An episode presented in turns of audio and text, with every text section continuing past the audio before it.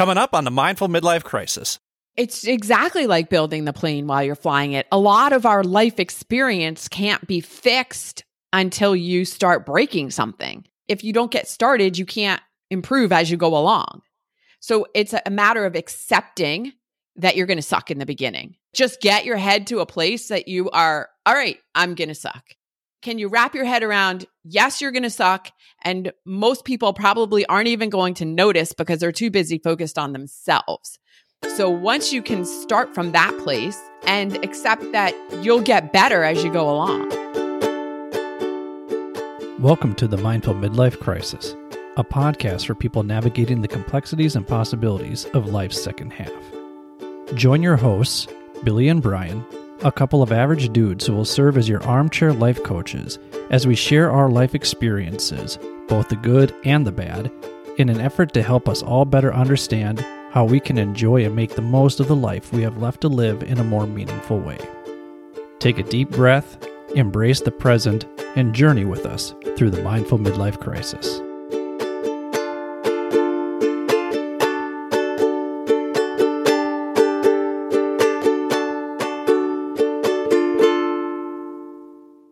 Welcome to the Mindful Midlife Crisis. I'm your host Billy, and as always, I'm joined by my good friend Brian on the bass. Brian, how you doing over there, man? I'm thrilled, Billy. How about you? I am also thrilled. We were just featured on Twin Cities Live thanks to our wonderful past guest and good friend Kristen Brown. We'll add a link in the show notes so you can see Kristen talk about how amazing our podcast is. I mean, she was right. She is absolutely right, and she also did a stellar job of selling the podcast. I believe she d- described us as devastatingly handsome, wildly intelligent, and very, very funny. I think uh, she also said there's going to be a lot of competition for sexiest man alive this year.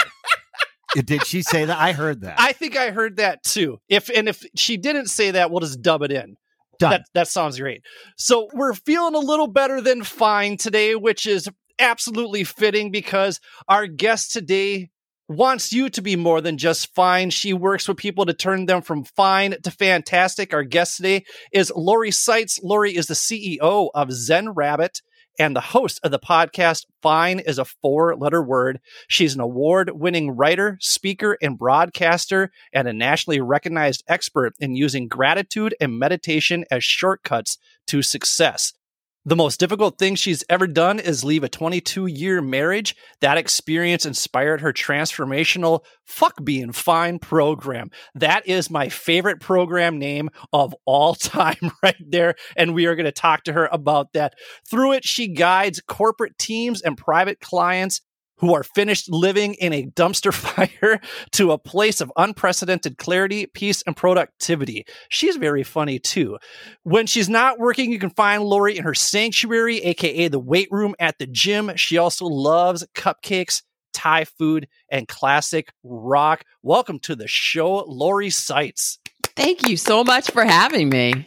Absolutely. Brian and I very much love rock and roll. So, who are your classic rock go tos? Oh my gosh, so many. Tom Petty, uh, Va- Van Halen, although I, I gotta admit, I like Van Hagar. I do.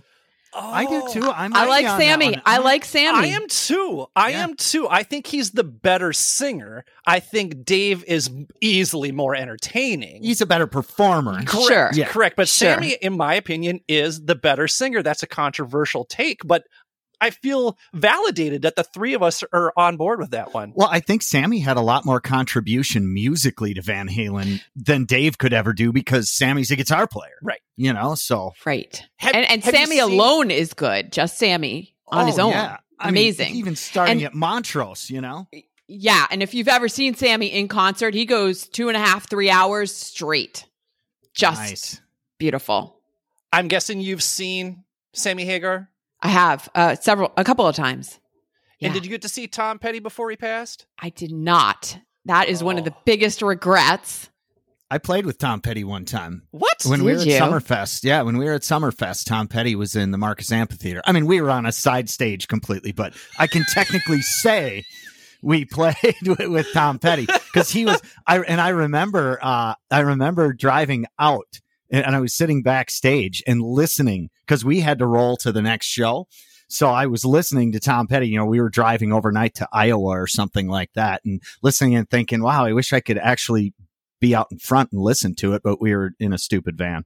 So In my wallet, I have a pick from Mike Campbell, Tom Petty and the Heartbreakers guitar player. wow. because I was lucky enough to be in the third row when Pearl Jam opened for Tom Petty, and Mike Campbell threw a pick out. It hit me in the chest, and then I caught it, and I grabbed it off the ground, and yeah. The the rest is history. I have Mike. I was actually practicing the ukulele with Mike Campbell's pick the other day. Interestingly enough, did not make me a better ukulele player. So Oof. it's not the pick of destiny, but what have you. So, Lori, we like to ask our guests what 10 roles they play in their life. So, what are the 10 roles that you play in your life? Number one is friend. That's always been at the top and will likely always be at the top. And then we've got daughter, sister, aunt, coach, entrepreneur, cat servant, baker, health, wellness, and fitness enthusiast. And number 10 is connector. Ooh, I like that one. I want to talk about cat servant. How far away are you from becoming a crazy cat lady? Okay, so the husband, the that he he would only allow me to have two, and so I only have two.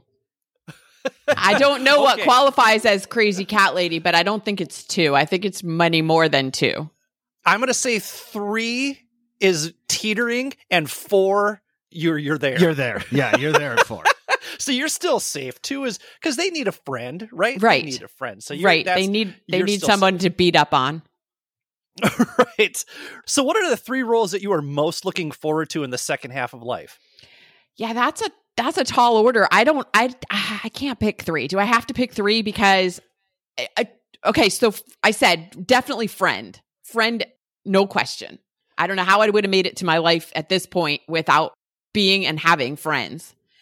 But I mean, really, I see I see myself in all of those roles moving forward, except possibly. I mean, I will always be a daughter, but who knows how much longer my dad will still be alive.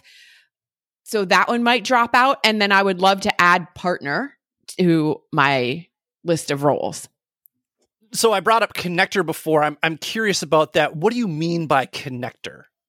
networking connect like connecting people not just networking but who who can i put together who can i introduce and how can i build connections so my feeling is we live in a society in a world where people feel so disconnected. So many issues that we are looking at that are going on are i believe because people just don't feel connected to other people. And so this role of connector to me is taking it has several meanings. It's one how who can I introduce you to on a business level? Or who can I introduce you to just because I think you'd be that you two would be cool friends or something like that. But then also how can I help people feel more connected to other humans? You know, it's really interesting because you're, first off, you're right. I think people feel more disconnected from other people these days. But I'm wondering the question that popped into my head while you were talking is why do you guys think that is when we have so many more ways to communicate? There, you can't go anywhere without somebody being able to find you now, but yet we feel disconnected. Because we are connected on a surface level.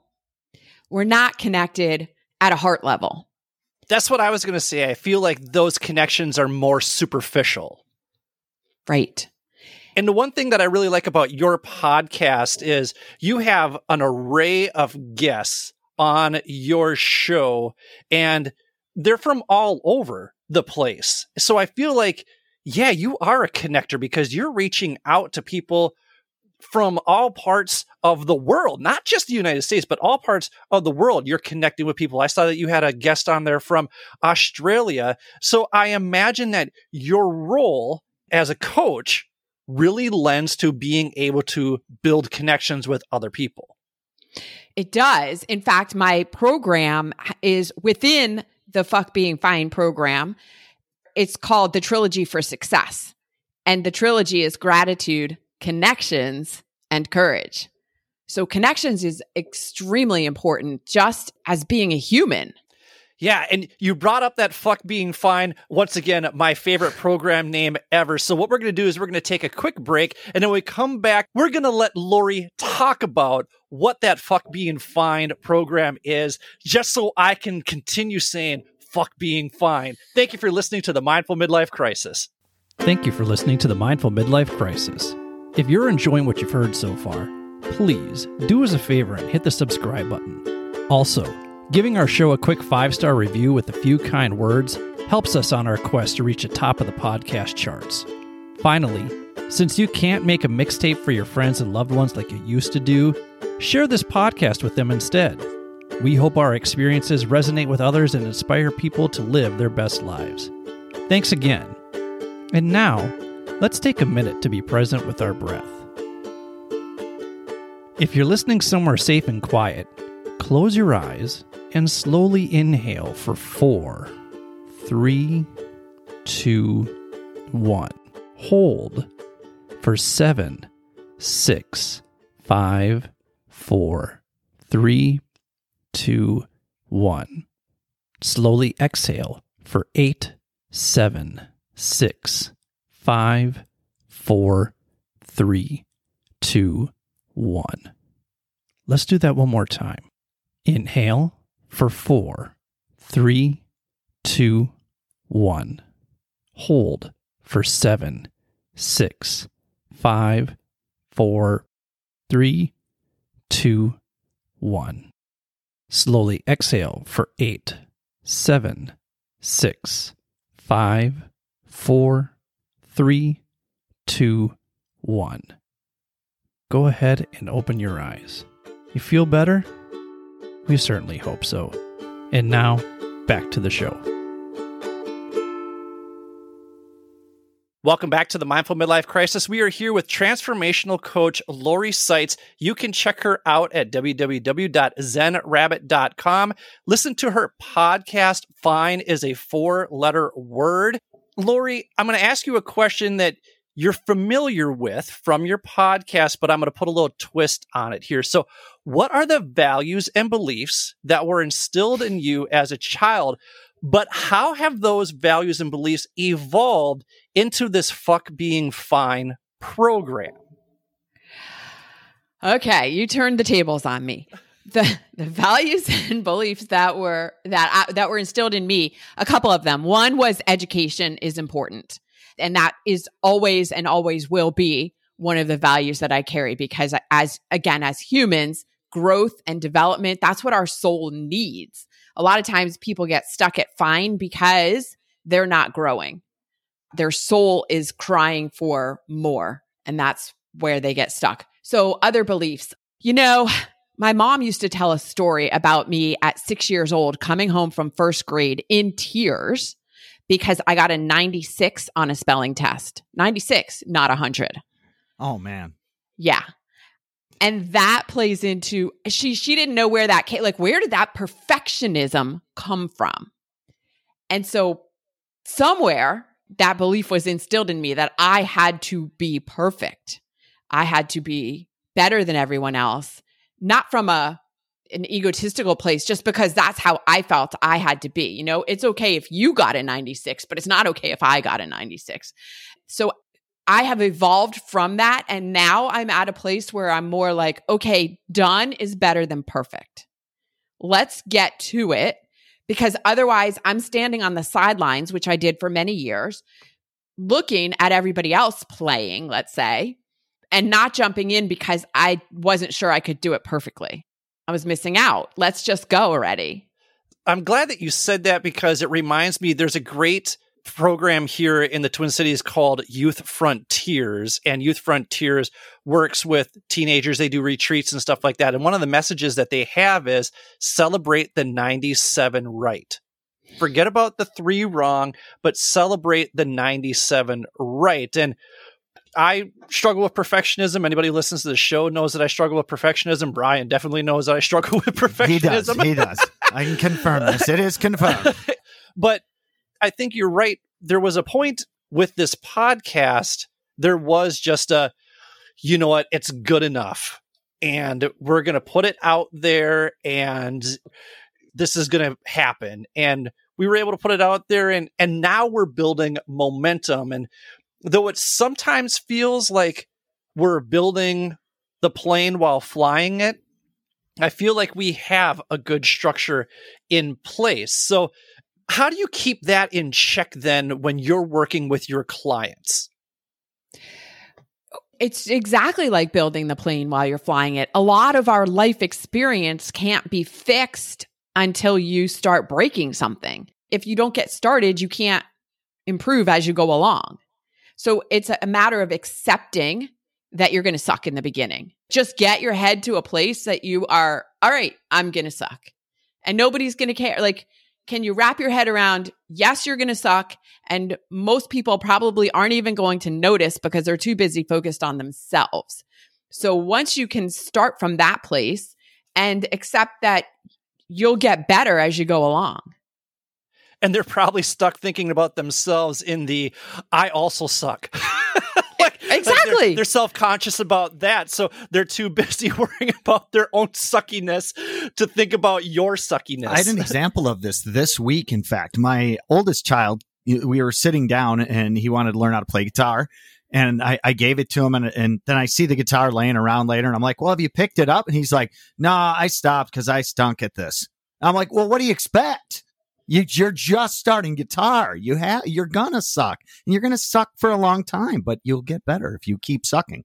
I remember trying to teach my students mindfulness and there was one student in particular and she really struggled with perfection and she would say i'm just not doing it right i'm not doing it right i can't get these thoughts out of my head da da da da i can't focus on my breath and it was just like listen when you're practicing mindfulness you're doing it right. Mindfulness is all about failure. You're constantly failing during a meditation. You're constantly failing during mindfulness practice. And that's the point. The point is to recognize that, oh, hey, I'm not thinking about my breath anymore. So let me turn my attention back to my breath and let's see if I can go a little bit longer stretch this time thinking about that. And you really incorporate gratitude and meditation and visualization into this toolbox for your program. Can you talk a little bit more about that? Yeah, I, well, when we're talking about connection, the connection piece of the trilogy for success. Well, so all right, starting with the gratitude piece, which is its own pillar. Gratitude is the highest vibration energetically that you can be at. Love and gratitude are the highest. So if you can get yourself into feeling those emotions, then you are, you just feel better, right? It feels better to be vibrating or to, let's just not even go into the energetic vibration thing that may be too woo woo, but even just feeling, emotionally feeling love and gratitude feels so much better than being stuck down in anger resentment, frustration, overwhelm. And to be fair, if you are feeling any of those emotions, go ahead and feel them. I'm not saying cover them up and pretend they don't exist. Feel them. My point is, though, when you can feel gratitude and then feel it, express it. Share your gratitude with other people. Let them know that you're grateful for them. Now you're taking it to the next level biochemically, the changes that happen in your brain and in your body when you are feeling grateful. it's it's incredible. You know, right now where people are talking about immune immune system more than ever. When you are in a state of gratitude and feeling that that emotion, your body is flooded with the feel good chemicals, serotonin and um, dopamine, which boosts your immune system. So it's not just, oh, yeah, I feel good like you're on some kind of drug. you are actually physically, you're affecting your physical and biochemical systems. So you talk about gratitude. So you enjoy baking and you launched this Zen Rabbit baking company and started what you call gratitude cookies. So what are these? What role does gratitude play in the work? Did these gratitude cookies then add to that sense of happiness for you? And I'm kind of looking at it from a love languages point. Are your love languages, or is one of your love languages acts of service or gifts to tie that all together? Yeah, my love language is acts of service. Good call. uh, yeah, the the when I started the baking company, that was my first venture into entrepreneurs entrepreneurship, and uh, that business was I was making and selling gratitude cookies, which were based on a family recipe. We used to make them for the holidays. And as an adult, when I started making them, people would say, Oh my gosh, these are so good. You should sell these. Like every food entrepreneur's story. Yeah. So I turned it into a business, but not to be the next Mrs. Fields. I have a background in marketing and communications. So I looked at it as how can I make this a marketing tool for businesses to say thank you to their clients? And ran that business for 11 years. Couldn't quite scale it the way I wanted to and shut it down. But that is what drew me into the whole world of gratitude because when I was running that business, I was talking a lot about gratitude, how gratitude in business affects success. You also have here courage as part of this framework. And you know, you just talked about the gratitude cookies and starting that business, right? And You've done the Zen Rabbit, right? You're doing the podcast. These things take courage because you're putting yourself out there. You're taking risk. We talked to John Wessinger about re-examining our relationship with risk. So talk about how does courage work into this framework? Yeah. Well, I skipped over you had asked me earlier about the connection piece of the thing and as it ties into meditation. So one of the key pieces of the connection pillar is connection to yourself. And that's where the meditation part comes in. So you can have, you can be super grateful. You can be in that state of gratitude. You can be very connected and still not take action because you need the courage piece.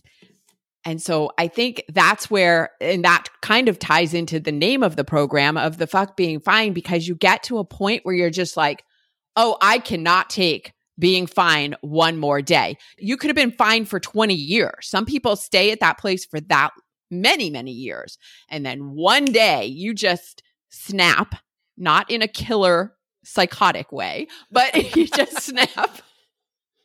I'm Thank thinking goodness. of the show. You know, there there used to, there's a show. There used to be a show called Snapped. I think it was on the Oxygen Channel. Do you remember? Yep. It was about killers. It's like yeah. a crime show. Yeah. Right, right. True crime show. Anyway, one day you just go, I'm done. I cannot stay at fine anymore. And that is why I named the program that because you just, you're like, I'm done. So, what was the moment for you when you realized, you know what, fuck being fine? Yeah.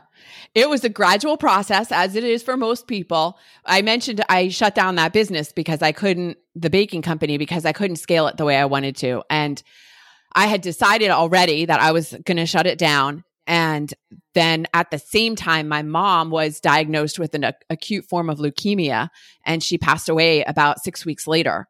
And that was, um, that was in 2014. And so those two things, as I was going through mourning the death of my business and my mother, got me to start thinking about, okay, do I want to live the next 20 years the same way I lived the last 20? And not that those 20 years previous had been terrible, they hadn't. They were fine. But how much, she was only 73 years old. So, how much time do I have? And nobody knows. What do I want to do moving forward? And it still took me another four years before I decided to leave my marriage because, again, it was fine. There was nothing. He's an amazing human, and we still have a lot of love and respect for each other. Not the right relationship for either one of us to say stay in. It wasn't serving either one of us. But because it's fine, it's hard to jump out of that. You know how like why would you jump out of something that was good enough. Well, it could be worse on the other side. You don't know. And that's why people stay stuck. And that's why it recur- requires that courage. So at one point, I just, I just went, yeah, okay, we have to rip off this band aid. You asked one of your guests this question, and when you asked it, it hit me like, oh, wow, I wonder if Lori is asking this because she thought this. So the question you asked was, and you actually alluded to it a little bit before too when you were talking about the 96 right. Did you think it was okay for other people to get divorced, but not you? Yes. Yes, a hundred percent. And lots of my friends, my parents had divorced, both of my parents divorced twice. And uh, now my dad's been married for 30 years successfully. So, but, but uh, yeah, friends, other family members, I have no issue with it. But yes, not for me. I was committed. And so you've talked about how leaving that marriage was the hardest thing you've ever done, but it also sounds like it was a catalyst for reinvention. Can you talk a little bit about that? Absolutely. It was the hardest thing because as I said, we still there's still a lot of love and respect and there is to this day. We were together for 30 almost 30 years. So that was pretty much the entirety of my adult life. How there's so much history and you know the inside jokes and stuff. Like that was so difficult to leave. And at the same time, none of the things that I'm doing now would have ever happened had I stayed. And other people who have known me for a very long time have seen that same transformation too. And they knew too, you know, it wasn't serving either one of us. It was, so I was feeling a lot of guilt for leaving that because I was the one who instigated, started it, initiated, initiated. Thank you. That's the word. Yeah. So I felt a lot of guilt for a couple of years. And at one point, he said to me, We would have to compromise too much of who we are to ever get back together. And he said that to help me get through that. And so true. Like I think about that all the time now and I, I see it in other people's relationships playing out. Yes, relationships require sacrifice and compromise, but compromising on where you're going to dinner, not compromising who you are at your core, that's not okay.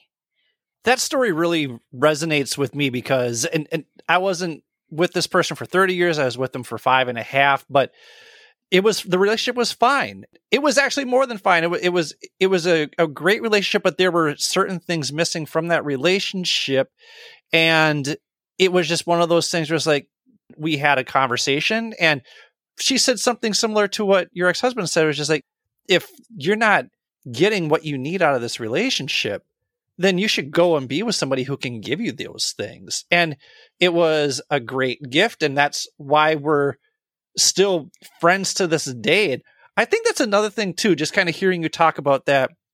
I think it's important for people, A, to recognize that you need to say to yourself, fine isn't enough. Like as you were talking about that, it made me reflect on how many things I stuck out just because I was fine. Know, I was fine in my job. I was, I've been fine in relationships. Uh, I was fine in this, fine in that.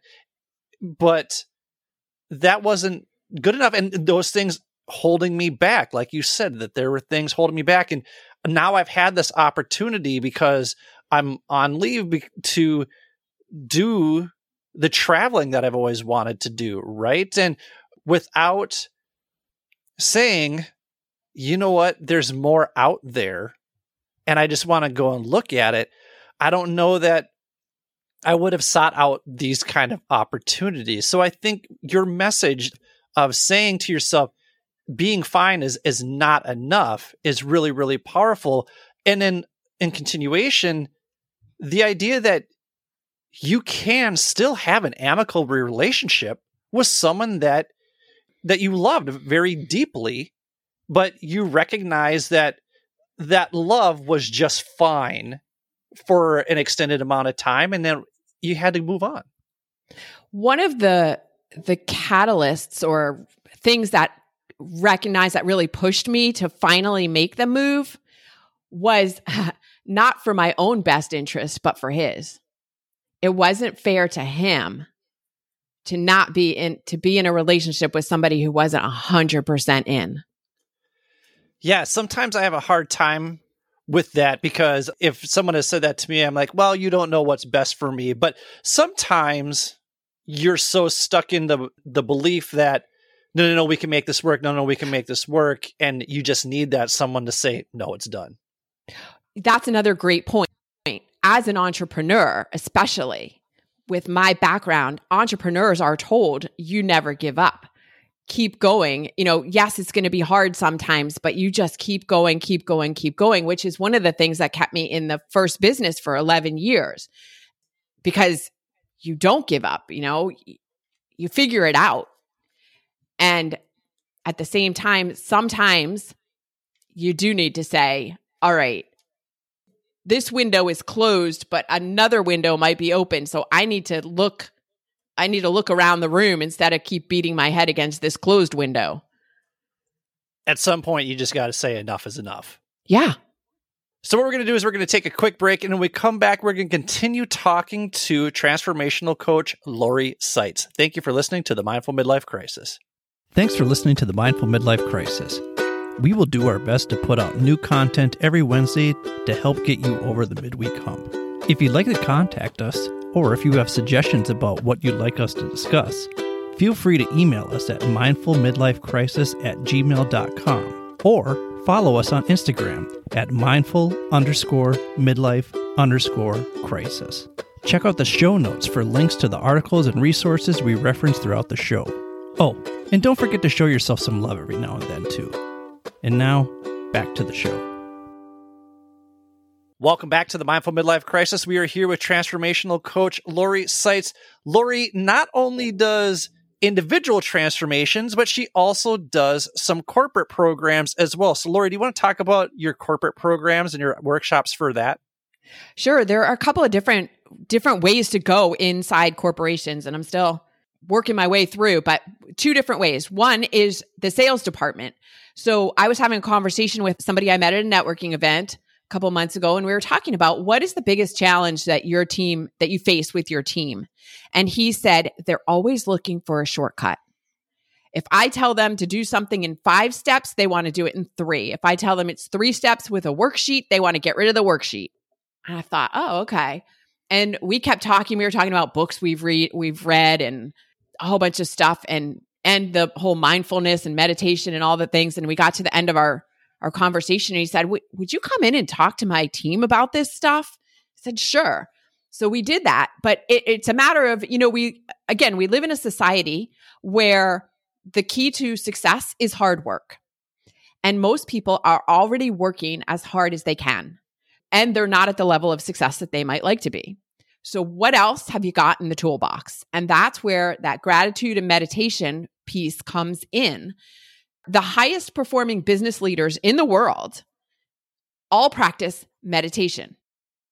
And they will tell you that they will credit their success to that practice.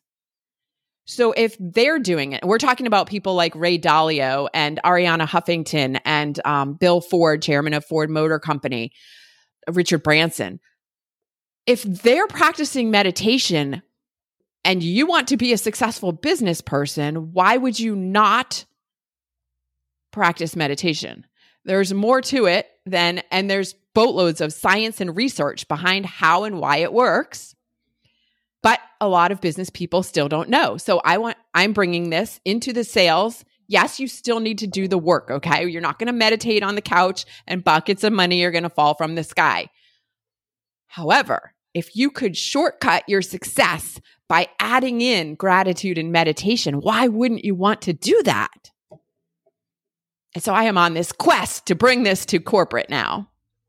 And that is one of the beauties of your podcast because not only do you do your interviews, but you also have meditations and they're eight to 12 minute meditations. So if you're looking for a place to start, that's a good place to start is Lori's podcast. Again, it's called Fine is a four letter word. I am a little disappointed that you didn't go with fuck being fine as the name of your podcast.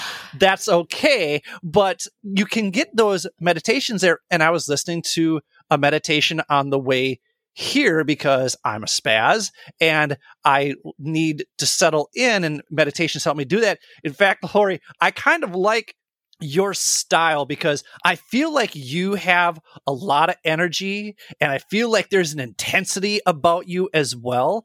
Yet you practice mindfulness. And my joke is I practice mindfulness to stay at this level of intensity.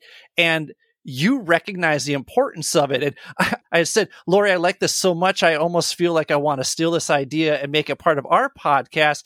And, and you said, go for it. Why?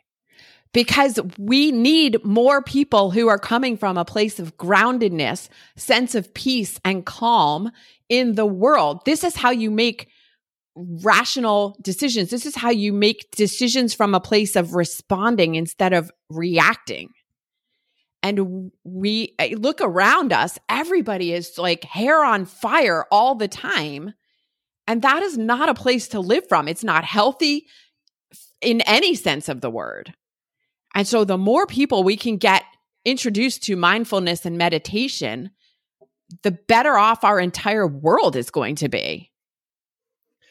That's one thing that I've always said is that mindfulness might not solve all the world's problems, but it'll just make the world's problems a little bit easier for us to manage. Or we will be better at solving the problems because of the place where we're coming from. So, this is one of the things that I've been practicing for years meditation. All right, around the time that my business and my mom passed away, that's when I really started doing it consistently but there is nothing. So I said, leaving my marriage, hardest thing I ever did. But meditation and doing it every single day, I do it before I get out of bed in the morning. There's really not a lot that can rock my world permanently. Like, I am very grounded. There's chaos. There can be chaos going on around me, but I am the calm in the eye of the storm. And everybody I know knows that about me. And it's to that credit because 20 years ago, that was not me. You also have some educational experience in that you were a pre GED and adult literacy teacher. So, you know, since this focuses on reinvention, what has your experience as an adult educator taught you about people looking to reinvent their lives? Yeah, that was uh that was a great experience. I'm a very big proponent of literacy. I mean, who's not? But it, I can I can't imagine because I taught myself how to read when I was 5. I can't imagine not being able to read, especially now with all of the the technology and the the way the world is now. So being able to teach other people how to read is is something that's really near and dear to my heart. So my first adult literacy student was mentally challenged and she I mean she was starting at zero. She didn't know how to read, she didn't know the alphabet. And this is where a lot of people start. And her reason for wanting to learn how to read was so that she could read the Washington Post on the bus. I don't know she bus or the train. I think it was the bus that she took to work every day. And she wanted to be able to read the Washington Post so that other people wouldn't the other people on the bus wouldn't think she was stupid. And it was unlikely that she was ever going to get to that level. But I love that she had that goal and that she was willing to put in the work to do it, to start it and to keep at it. Because really, no matter what goal that you have, you know, you have to start it. We talked about that earlier about you, you got to jump in and start somewhere and you have to stick with it, even when it's going to get difficult because it is going to get difficult. Every single journey moving off of fine is going to be hard. It's going to suck hard, especially in the beginning, and then it gets better. Yeah, a lot of the guys in the pre GED class that I taught had been incarcerated. They were young, they were like older teens and early 20s, but they came to that class because they wanted to make a change in their life they didn't want to be, you know, criminals for the rest of their life. And they had a lot stacked against them, which is probably why they, uh, you know, didn't make it through school, knowing how to read at any level. But again, they wanted to reinvent themselves to become better humans. And that's, I mean, just so much satisfaction being able to help people, whether it's learning how to read or whether it's learning how to reconnect your that voice inside of you, your own intuition through meditation again. Yeah. And either either one of those journeys or any other journey that you're going on, it, it's just so important to have, you know, one, have somebody along to help guide you. And two, to have somebody to offer you encouragement. You've kind of alluded to this here, but how did that experience then shape the work that you do as a transformational coach? Growing up, I always said I wanted to be a teacher because that was the that was one of the roles that I saw as eh, that's something my mom did before she had kids. So but back then, you know, I was thinking of myself standing in front of a classroom of elementary school kids. I didn't. Now I see what what it really is, and it's teaching and guiding and coaching, which I have naturally done my entire life, doing that on a different level and with different lessons. So, we've had a lot of guests on this season who value fitness. And you are no different. When we talked to Greg Scheinman a couple episodes ago, he talked about the importance of fitness in midlife. And later on this season, we're going to be talking to personal trainer, gym owner, and endurance athlete Aaron Boyke about how we can put our healthiest foot forward. And it sounds like you're a disciplined gym goer despite being a very busy person. So, what motivates you to continue going to the gym as you navigate midlife and all the commitments and responsibilities that go along with being our age? I love that you use the word disciplined because that is a word that has often been applied to me. People in, in disbelief, like, I can't believe you're so disciplined. Yeah, I am. I just am. I started going to the gym when I was 17 got my driver's license and joined a gym. Like how it's totally crazy because neither one of my parents worked out and nobody else in my family really. I don't know where that came from, but I just jumped into it and the weight room as you mentioned in the introduction is my sanctuary. That's where I go and put on my my music and I just the weight room. Like don't ask me to run you know, 100 miles in cardio. Uh, no. But give me some weights. Give me a squat rack. Yeah, it's it's about being strong.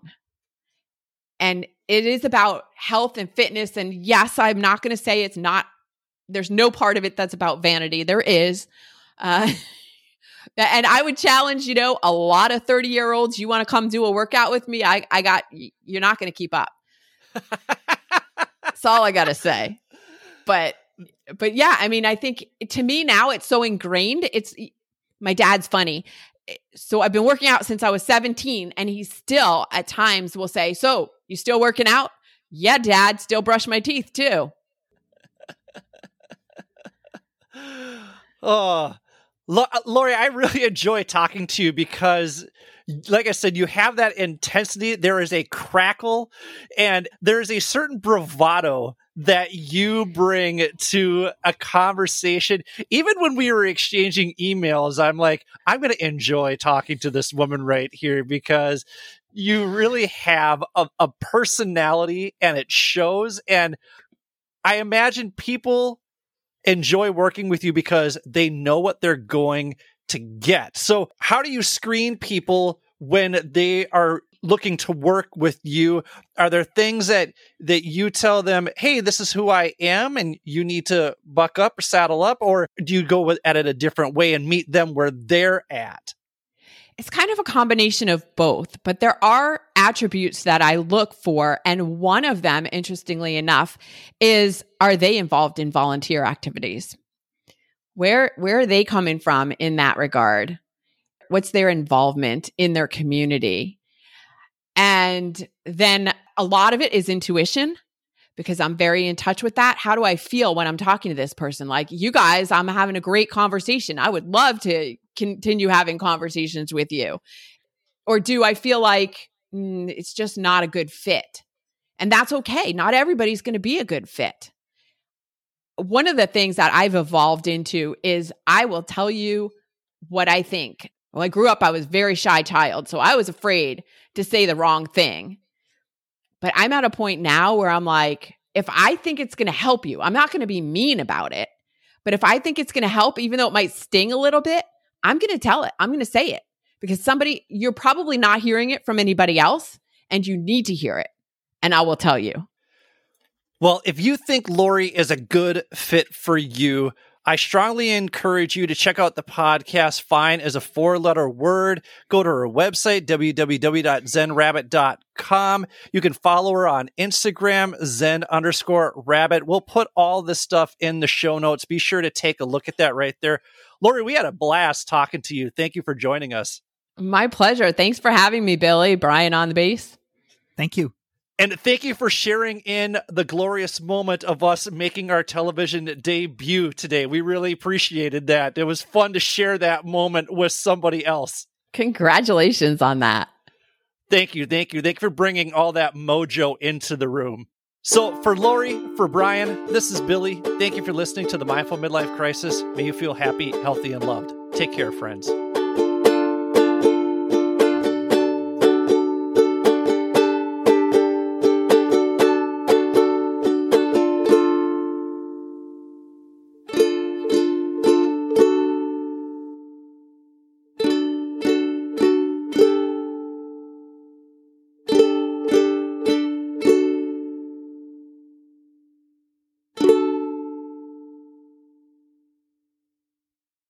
Thank you for taking the time to listen to the Mindful Midlife Crisis podcast. We hope you enjoyed this week's episode. If this episode resonates with you, please share it with your family and friends. We will do our best to put out new content every Wednesday to get you over the midweek hump. If you want episodes to be downloaded automatically to your phone each week, all you need to do is hit the checkmark, subscribe, like, or follow button, depending on what podcast format you're using. While you're at it, feel free to leave our show a quick five star review with a few kind words so more people like you can easily find our show.